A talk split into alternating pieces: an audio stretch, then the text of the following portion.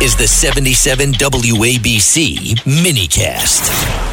Is this my favorite uh, Jimmy from the Sunshine State? It is, except we've uh, we've had a little bit of uh, of uh, tornadoes here over the last 48 hours, so we've had a little bit of challenges, but still, it's it's much nicer and the weather's much prettier down here than it is up in New York. But there's never tornadoes, I understand, in St. Petersburg or Tampa area. Never, never, never, never. Yes, Uh, you, know got what? the It- Indian it- it- guards there that, that chase them away.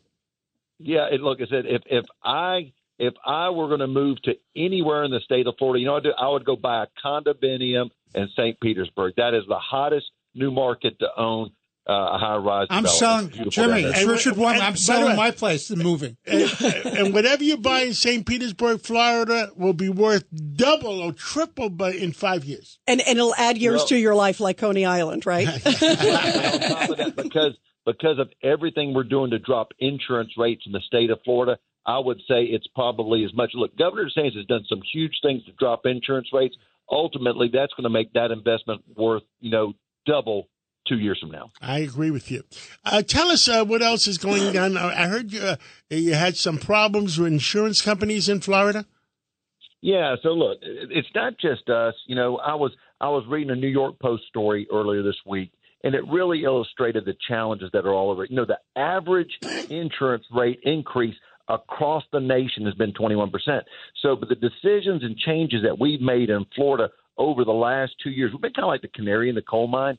We have made changes here in Florida that are are going to end up having made in the New Yorks, in the Texas, in the North Carolinas, the Louisianas, the Californias, because the changes we made here, the tough decisions we made, is what is changing the insurance market. That is uh, that is going to be ultimately the same decisions as other states are have to embrace. Uh, Jimmy, did did the insurance companies wake up yet about putting uh, EVs in uh, garages right next to your home? So we it's it's it's it's great you're bringing that up. We are actually running legislation this year because we've learned something from every single storm. So we're running legislation this year saying, all right, you know what, we're going to create a database and we're also going to create what are called rules.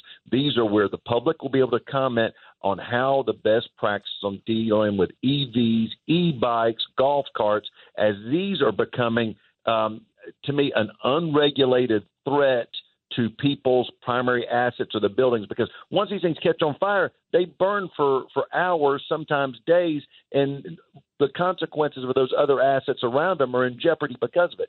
We've got to have better policies and better ways to protect our first responders and our, our community investments. Wow. Yeah, wow. You know, um, before we let you go, also, Jimmy, talk about the exodus uh, because we see the headlines all the, the time. exodus from the north. Yes, from the north, from New York to you. I'm going to give you a couple numbers that Hochul is just going to, she can't defend. Okay. So the state of New York's budget is going to be $229 billion with a B this year, and you've got 19 million people. Florida this year, our budget is going to be $114 billion. We're less than half of you, and we've only got 21. We got 21 million people. We got we've got two more million people than you do. You're going to have a 4.3 billion dollar budget deficit this year. We're going to have a 20 billion dollar budget surplus. And you don't have a So, state I know- income tax, right? and we have no state income tax. You know what? And I've got people in the state of Florida every time they visit New York, they have to pay the state, and even though they live in Florida, they have to pay taxes in New York because they did work up there. So I mean, there's going to be a day of reckoning. You cannot continue to run your state the way you do it. I mean, I'm just waiting the day that John Catsimatidis files for governor will be the best day in New Yorkers' future for turning that state around. I'm getting too old, maybe. Uh, Jimmy, anything else you want to say about Florida? Yeah, look, um, uh, you know, I just I, I feel like we're in a good place right now. We are leading the nation in some of the policies. We had 400,000 new net Floridians this past year, and you know they brought down about 39 billion dollars of recurring wealth. That's money that that we make sales tax on every single day, and that's how we run this state. We run it off sales tax. It's uh, if you want to keep your money, don't spend it. You know, otherwise, when you spend money, the sales tax is how we collect and we operate the safest state in the nation. And oh, hey, congratulations on promoting uh, John Jr. up. That's awesome. I'm, um, you know, congratulations. Oh, thank you. Axios. Yeah, Thank good you. stuff. And thank you, Jimmy. And uh, we'll talk to you again real soon. Um, and maybe we'll meet you down in Florida.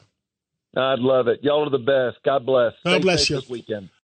If you own a vehicle with less than 200,000 miles and have an auto warranty about to expire or no warranty coverage at all, listen up. CarShield has a low-cost month-to-month vehicle protection plan that covers more parts than ever. Visit carshield.com/audio to find out how you could pay almost nothing for covered auto repairs. Drivers who activate this vehicle protection today will also receive free roadside assistance, free towing, and car rental options at no additional cost. Get your free quote today at carshield.com/audio. That's carshield.com/audio.